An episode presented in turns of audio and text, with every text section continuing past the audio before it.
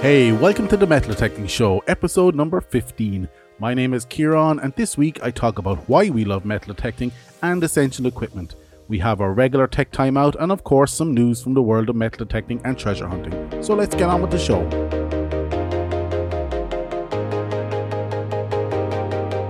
Hey, thank you for listening. We're at episode number 15, and I hope you enjoyed the show this week. If you want to give me feedback or interact with the show, please reach out to me on Twitter at Detecting The or Instagram at The Metal Detecting Podcast, or if you want to pop me an email to Ciaran at themetaldetectingshow.com.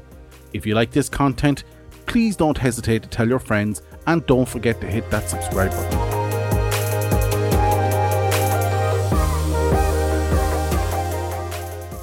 Before I get started this week, I want to give you all a few updates. Still no support from Nokta with my pulse dive, but I have managed to fix it myself as the locating pins were slightly misaligned. Turned out to be an easy fix, but not a great support experience from the Nokta partners. In my adventures of metal detecting this week, and if you are following the show on Instagram, you will see I brought my kids out detecting this week. Well, that was an experience and a lesson learned in patience, but the kids loved it, even if the Equinox 800 was an inch too long for my eldest. And finally, during this week, I stumbled across a new social network called DetectorNetwork.com, and I have to say I am very impressed by what I see there. It's a huge leap forward on what us detectorists have become used to, with easy media upload, timelines, articles, a marketplace, and news feeds, but most importantly, a growing network of over 700 members in just two months, including major magazines, manufacturers, YouTube channels, and outlets, and now the Metal Detecting Show podcast. So register on detectornetwork.com and check out the Metal Detecting Show podcast page there, where you can interact with the show directly. So register on detectornetwork.com and look out for the new apps on both iOS and Android, which are soon to be released.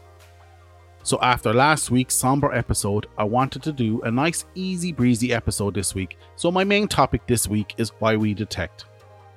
Some people, and possibly most archaeologists, think we do it to get rich while playing out some sort of Indiana Jones fantasy. Well, okay, maybe they're right about the fantasy bit.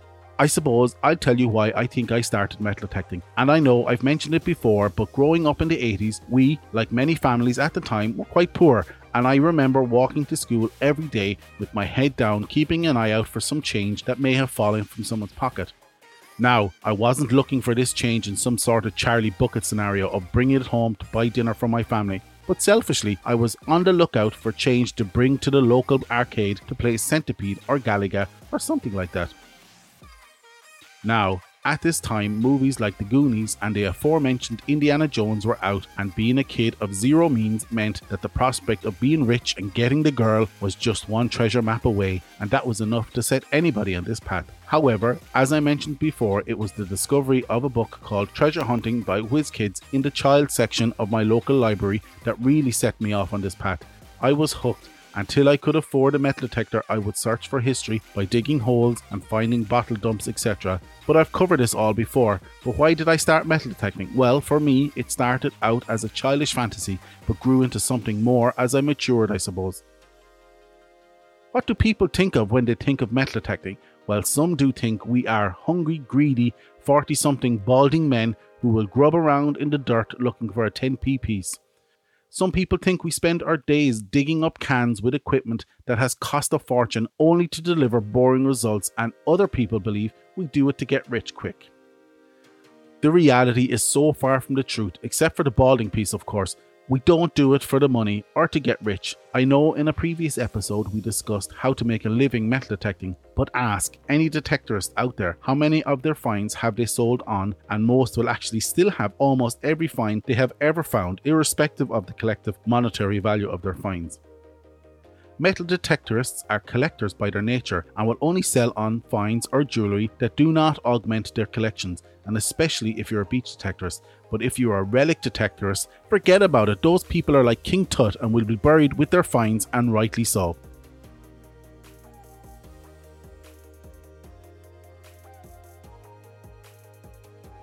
The real facts are very few do it full time, and if they do, they are normally augmenting their salary or wages with a part time job or a YouTube channel or podcast.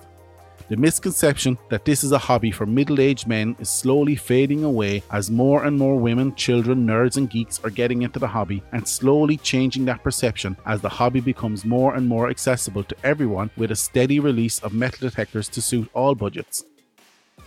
Okay, we do spend a lot of money on equipment, but metal detecting is one of the only hobbies that pays for itself as we find in the majority a lot of spendable coins which generally gets put in a bucket and cleaned and spent once a year, normally when a new detector or accessory is coming out. There are so many positive aspects of the hobby and reasons to be pretty fanatical about it. But some of the reasons might not be what you think of when you think of metal detecting. For example, in an age of mental health issues causing a rise in suicides, particularly in men, metal detecting brings exercise and stretching, albeit slow moving but over hours, making it equivalent to several miles walk a day.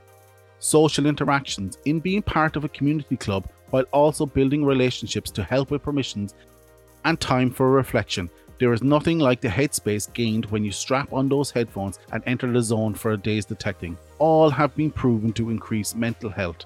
So, we may have the bodies that epitomizes middle-age spread, but we definitely have the minds of a 20-something.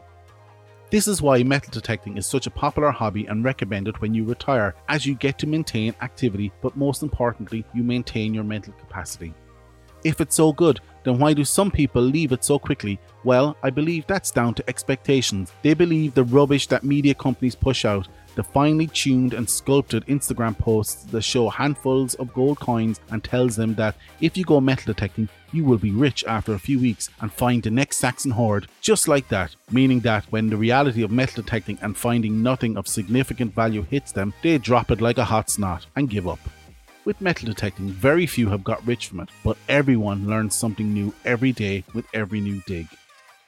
So why do I metal detect? For me, I think the most fundamental reason I love this hobby stems from a love of history and collecting. While getting out of the house into the countryside or beach, dedicating myself to a task that few will understand but gives you the thrill of the hunt, with the only guarantee being you will learn something new every time you go out there, irrespective of what you find. Up next is this week's Tech Time Out, where I chat about essential equipment for metal detecting.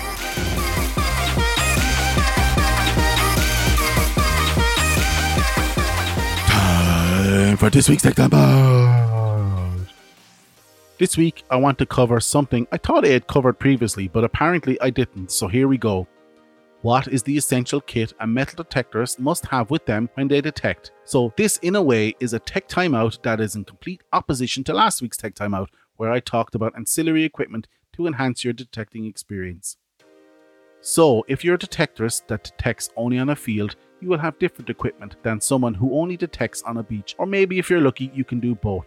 So, there are some things that are essential to both terrains, and that will be the following. Now, this is a list of things I carry when I detect. I have whittled what I carry down to the bare minimum, but at one stage I would hunt with a backpack and a utility belt with everything I could think of on there. Hashtag nightmare!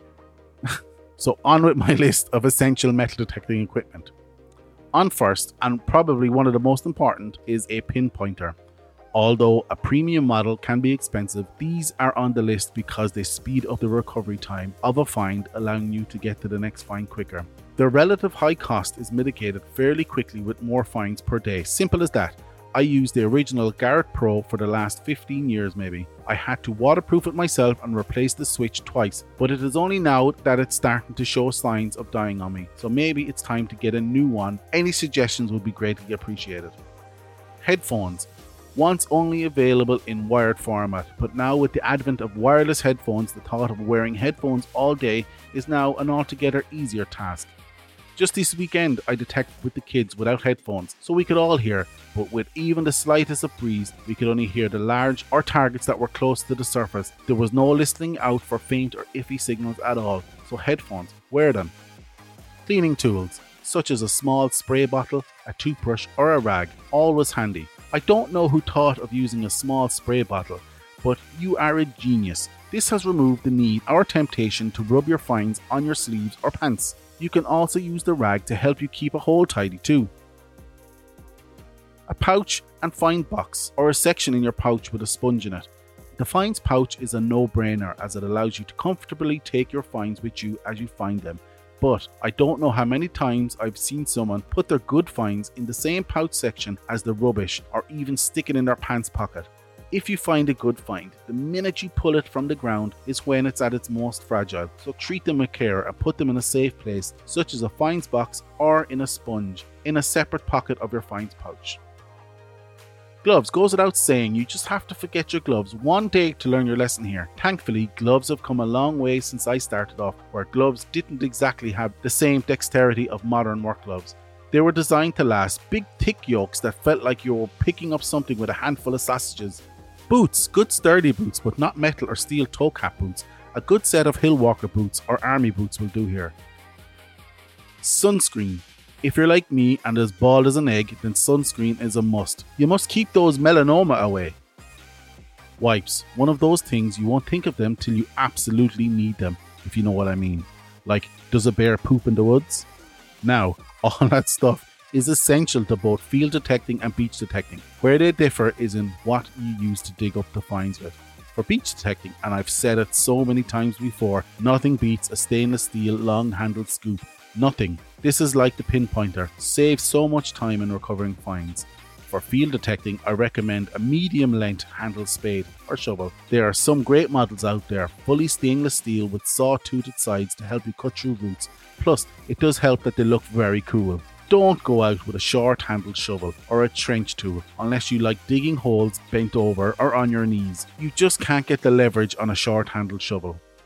Also, for field detecting, I recommend a trowel or a hori knife for when you need to winkle out a find out of the ground or want to be more surgical in digging a hole. And that's it. Putting it simply, the essential equipment needed for detecting are pinpointer, headphones, pouch, cleaning tools, gloves, boots, sun cream, and wipes, and of course, whatever you're going to dig with. And that's it. And that's it for this week's Tech Timeout. Up next is this week's news and views from the world of metal detecting. Welcome to this week's news and views from the world of metal detecting and treasure hunting. First, a story from the front page of the BBC News. Historic England thefts. Four held over artefacts taken from protected sites. Four men have been arrested over the theft of artifacts from protected heritage sites, police have said. The men, aged 28, 31, 31, and 32, were arrested by Cheshire Police in seven raids across the Greater Manchester area. It is safe to say, and I'm glad they didn't reference them as metal detectors. And in the Daily Mail, a story that will put hair on the chest of anybody who has been detecting for the last three decades. Striking gold amateur metal detector finds 14 extremely valuable coins on her first hunt, and they could be worth thousands of dollars. Bev Martin, 60, discovered a stash of 14 coins in Victoria's goldfields. If you want to read the full story for this story or any of this week's stories, the links are in the show notes. And on that note, that's it for this week's news and views from the world of metal detecting and treasure hunting.